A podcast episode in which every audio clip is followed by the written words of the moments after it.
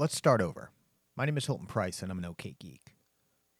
I got the new Super Mario Brothers Wonder this week. It's great.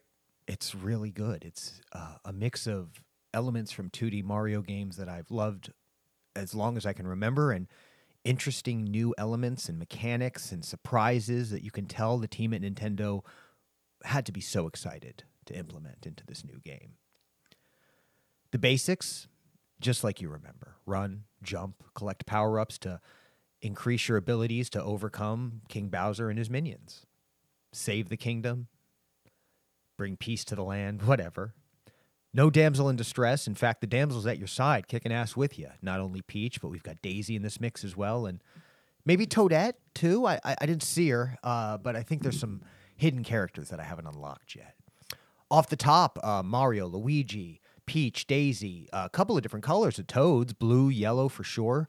Uh, several different colors of Yoshis, uh, even Nabbit uh, from some of the later games makes an appearance and is playable. And there's more too. I, I that's by far the far from the full list. It's good.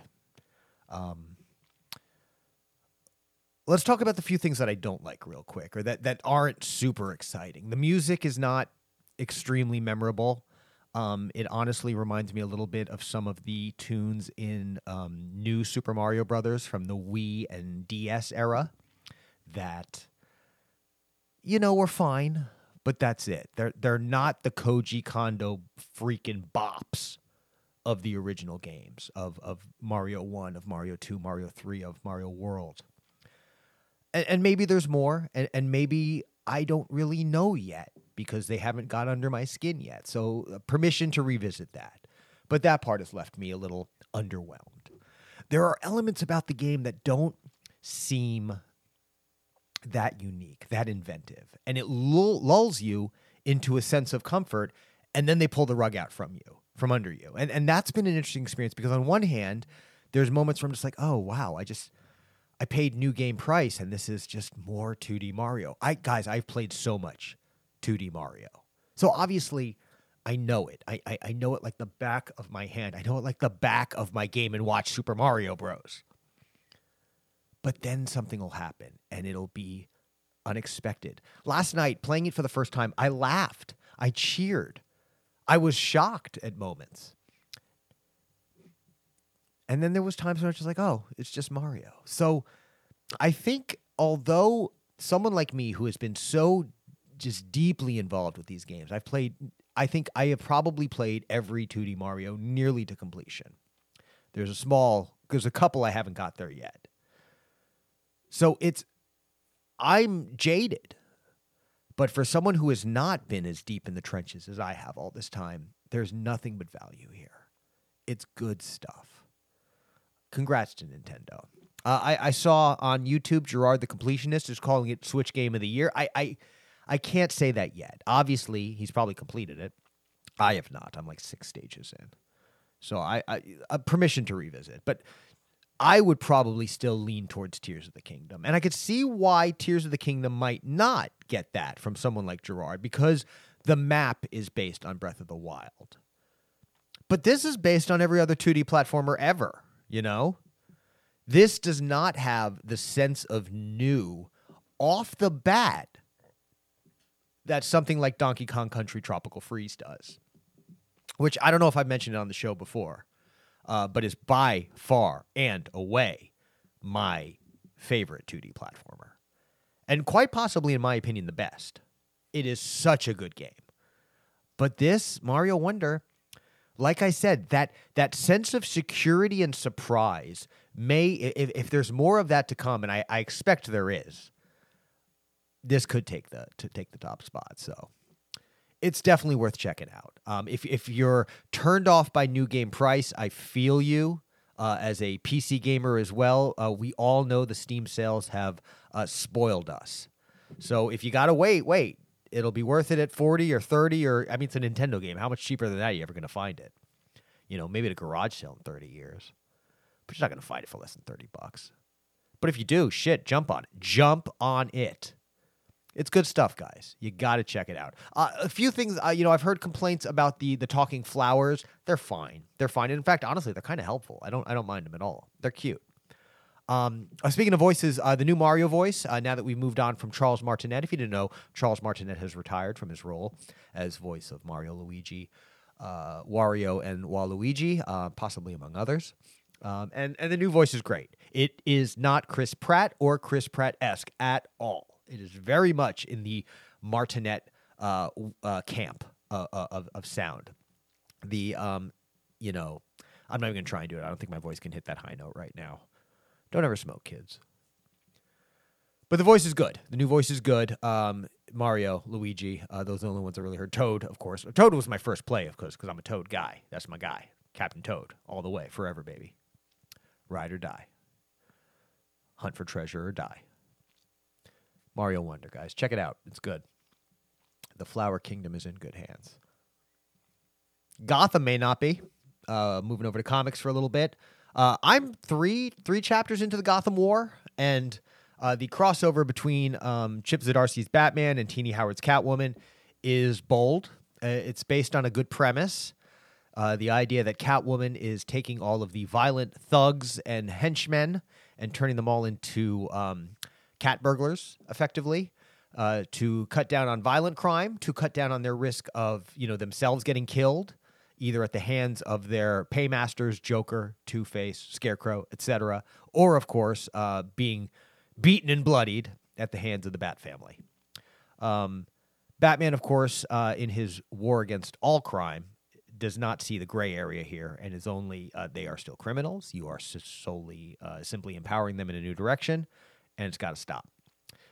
Um, it's an interesting dynamic uh, on the heels of Tom King's attempt to marry the Bat and the Cat, uh, to obviously now have them at odds, and it is, um, you know, also putting a wedge between Batman and the rest of the family because they see the gray area here. Hell, half of them lived in that gray area looking at you, Jason Todd.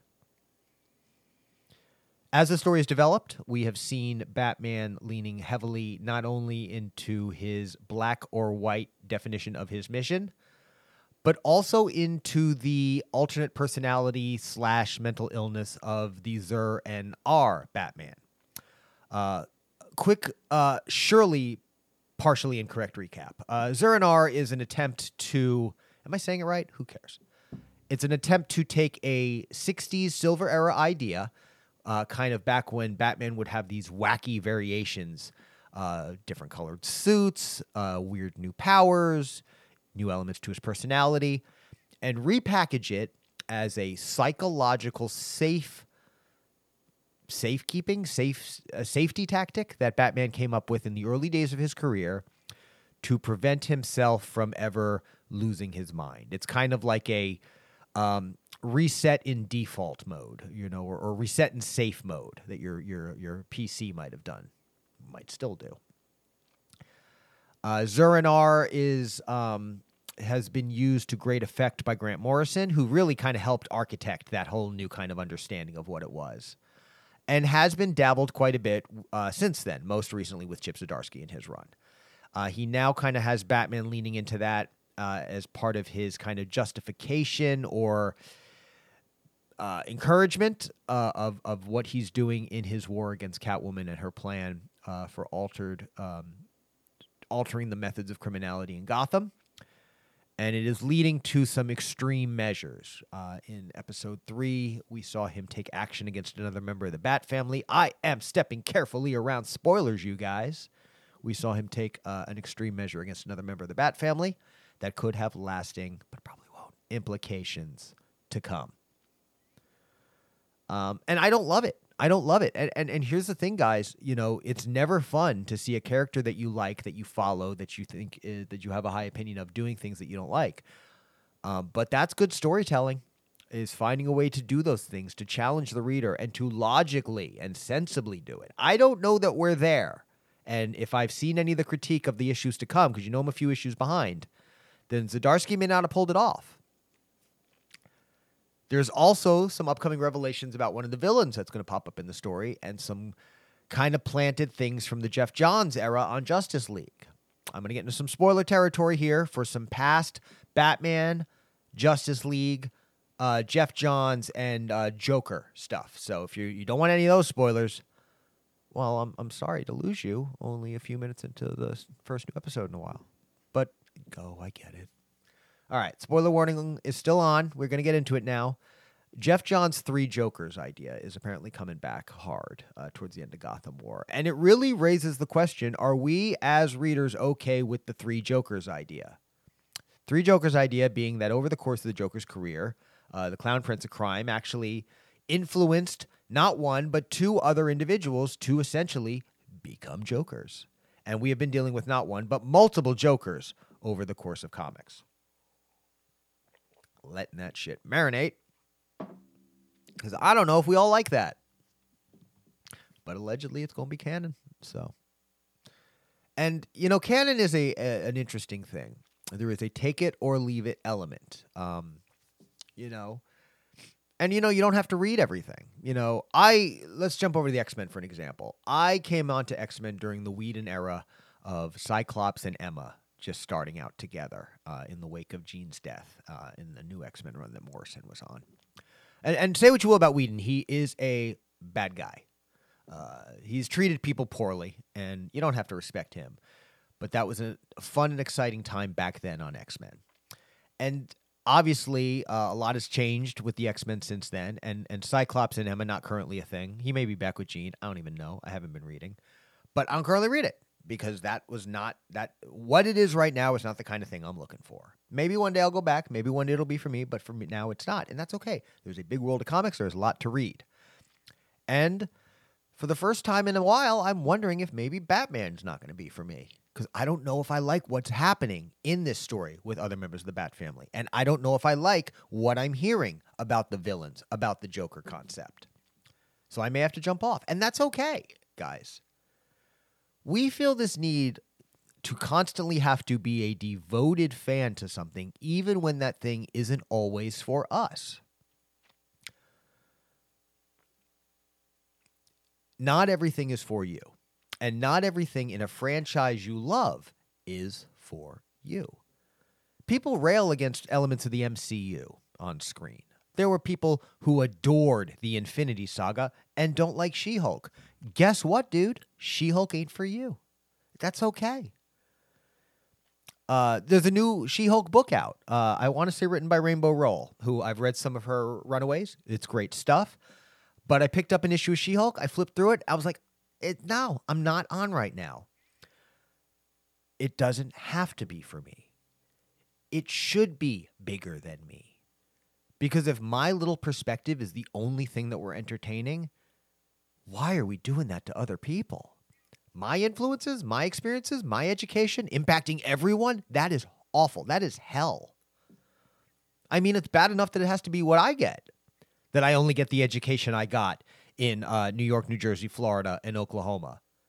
I mean, glad it was those four diverse places and not just one state, but good God, America much? More is always good.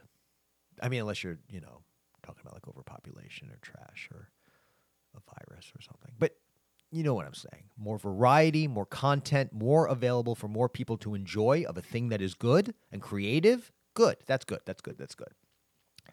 So Zdarsky, Howard, keep keep it up. Keep it up with Gotham War. You know I'm on through the end for sure. Zdarsky, I adored his Daredevil run so much that I'm sure I'm going to read his Batman through to the end. Um, and we'll just see where it goes. But it's been an interesting crossover. Hey, it's got me talking. So if nothing else, it's got that. It's not like Siege that no one gave a shit about, or I didn't give a shit about. I don't know. Maybe I did about Siege. I don't remember. What was that? Was that was that Dark Avengers time? I don't know. Marvel history guys, send me an email. I don't have an email for this show. You know, speaking of stuff that wasn't for me, uh, they're bringing back the Ultimate Universe, and I'm having that same question. I started reading Marvel comics through the Ultimate Universe. Um, uh, a couple other things too around then, but uh, the the book The Ultimates was this new take on heroes. It, it kind of had a cynical, sarcastic tone that you know, as a twenty something, I was feeling that and it was very approachable because it was a lot of number ones, introductions, origin stories. It didn't have the weight of decades of continuity that 616 had for me at the time. I didn't even know what 616 was, the main Marvel universe, you know. But it had that sense of, oh, it's too much. The Ultimate line gave me a starting point. And I loved it for a while. Ultimate Fantastic Four, Ultimate X Men, Ultimate Spider Man. I really enjoyed these books. Eventually, I moved to main Marvel. and obviously I stayed, and I fell off of Ultimates. Um, there were certain things I wish I'd stayed on because, like, Reed Richards' Maker character is fascinating, and I think is absolutely worth uh, having read the story through.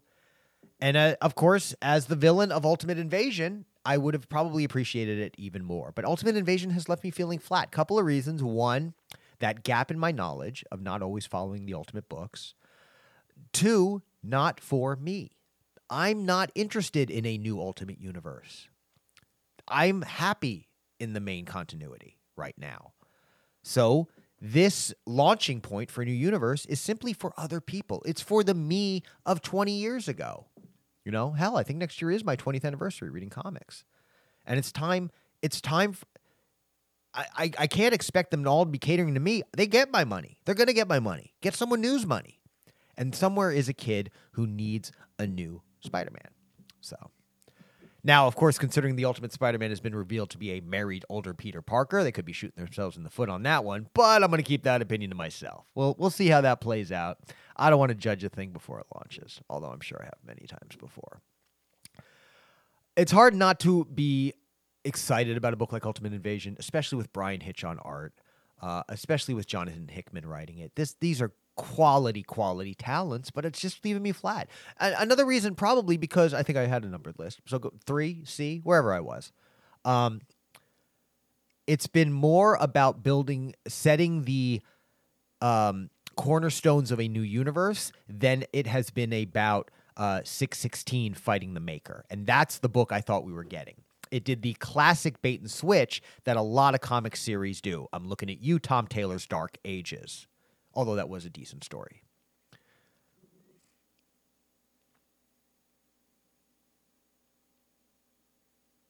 I just realized he did Dark Knights of Steel and Dark Ages. My boy, playing both sides against each other. You are you're a smart man, Tom Taylor. And that's probably why I like his Titans. Look at that segue. Uh, I'm still on Titans. Uh, the late the book's been good, you guys. I've really it's only like four issues in.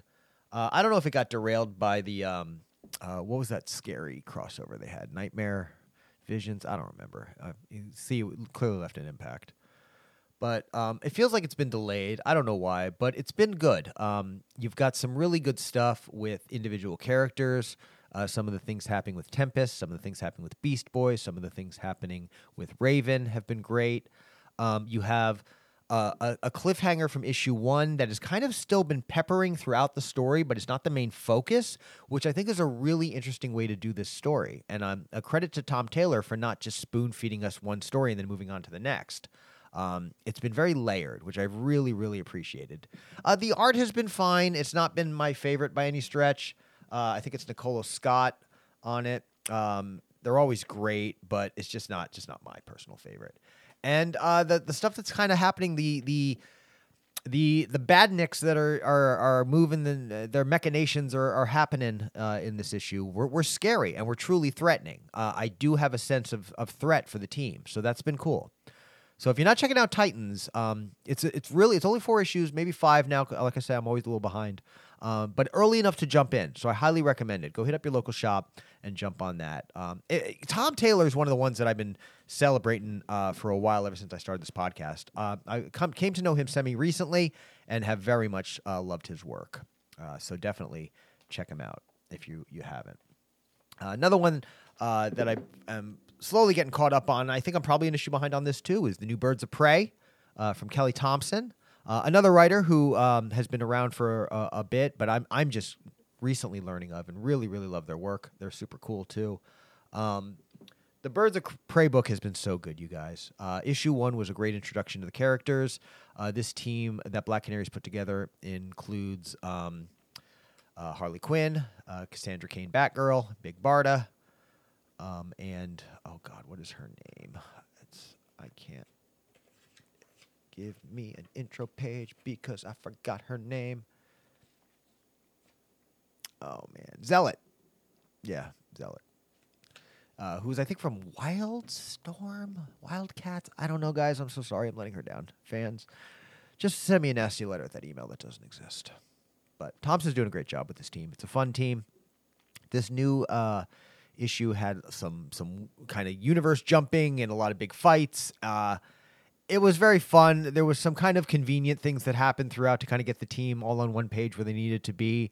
But I'm having too much fun to nitpick. It's it's a good, exciting, high energy book with characters that each sound different uh, and um, unique. Uh, there are relatable qualities.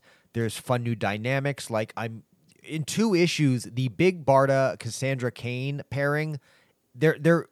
I will bet you money there is slash fiction out there now. So you know, if that's your thing, go go search to the Googles with you. Uh, Birds of Prey has been great. Um, you guys know I'm a Thompson fan. Uh, I got a shout for The Call, uh, her independent book. Uh, I read issue two of that. It's very good as well. It was more of getting to know our main cast uh, now that we kind of had the introduction of the them encountering the threat, uh, this kind of otherworldly place, I guess. Uh, and then we got a little bit more of that, and we got a little bit more of uh, seeing what's there and seeing and, and kind of getting a sense of our characters and their fearlessness. It, it, still has very strong Paper Girls vibes to me, which is a good thing. Um, but you know, hopefully it'll stay a little more coherent because as much as I'm a classic Brian K. Vaughan fan till the very end, um, Paper Girls got weird as hell. So uh, hopefully uh, Thompson's got a little tighter reins on this one. Uh, oh, gorgeous art too by is Mateo D something. Um, I'm gonna see if I can pull it up real quick because it's it's they, they they they deserve a mention. Um, uh, and their uh, the art on that is very good. So, the call. Nope, that is not what that word is. Kelly Thompson. All right, and it's uh, Mattia, Mattia de. Oh man, Mattia de Ilis. I am so sorry, uh, talented artist person, that I'm butchering your name. Uh, check it out though. The call. I think it's on Image. Yeah. Yeah, it's on Image. Go check it out. It's good stuff. Issue three just came out. I've got it, but I haven't read it yet. I told you I'm behind. I'm sorry. Um, also, Kelly's got an awesome presence on Substack. Uh, highly recommend. Let's talk about one or two more books and then let's wrap it up. Actually, we're just going to do two more. Uh, real quick, uh, let's talk about Doctor Strange. I'm uh, eight issues in now, really enjoying it. Uh, we're really getting to see the scope of what this story that Jed MacKay is hoping to tell here is, and it has to deal with a portion of Stephen's past that has kind of been cordoned from his main life and is now coming back to haunt him in a very powerful way. Um, it is a true threat. It is very scary. Much like Titans, I am uh, definitely have a sense of unsure uh, of how things are going to turn out and whether or not our characters are truly safe. Uh, some of the actions by Clea Strange in the last two issues were terrifying and then securing or comforting. Um, as a character I've only recently come to really, really appreciate and love, uh, I was very scared for a minute, uh, but I'm glad to see that MacKay is going in the direction he is uh, relieved, frankly. So, Jed, if you're listening to this podcast that you've never heard of, thank you for not butchering the character I just recently fell in love with. It's a good book, Doctor Strange. I highly recommend it. Also, fairly early, eight issues in, uh, maybe nine now. Uh, so you, you you should be able. I bet the first volume's out, so you could probably grab that and then jump on the singles. Um, you know, I'm always a big believer in number ones. I know a lot of people uh, gr- gripe about number ones, but I think it's great because it's always fun to have a start in a story experience. And it may say, you know, this is the first part of the new story, uh, but the book says issue number 243, and that will always be off putting. Uh, which is why I didn't mind when Daredevil rebooted for the like 400th time uh, with Saladin Ahmed in the writing duties. I don't know Ahmed very well. Uh, this is, I think, the first book or one of the first books of his I've ever read. Uh, really enjoying that as well. New status quo for Matt. Uh, you've got uh, someone else in the hood, still left over from the Z- Zdarsky run, which I like. This feels this is a fun number one uh, in a slightly different way, where it's it's it, there's brand new, and you're like, okay, this is kind of a new look. Matt Murdock is a priest. That's interesting. He's not a lawyer. He is not necessarily Daredevil, and then Daredevil is someone else. So it does make you want to go. Oh, there's more to learn here about the past and it can maybe I need to go check out what came before, but at the same time you can still read this and you're getting a unique narrative. The pieces are very clearly defined. There's not a, a not a big WTF. There's a little like why are we here? But you at least know okay, we are here.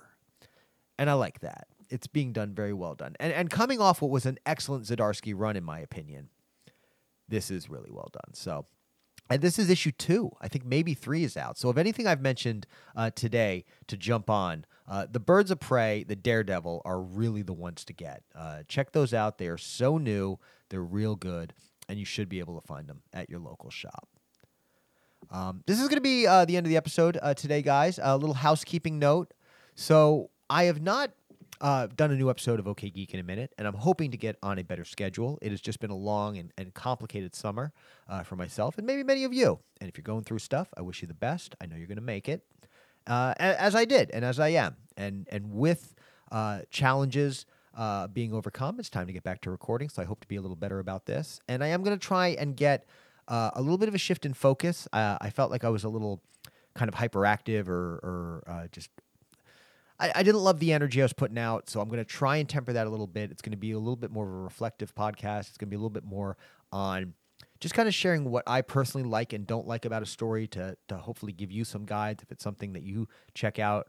The way I see reviews is if you feel like you have a similarity with your reviewer, there's someone you'll turn to. So for the folks that have similar reading and interest habits to my own, uh, I hope you'll be on this journey with me for a little bit. Uh, we'll do another episode as soon as we can. Till then, uh, I don't know. Keep geeking. I don't. I don't have a tagline. We'll see you soon.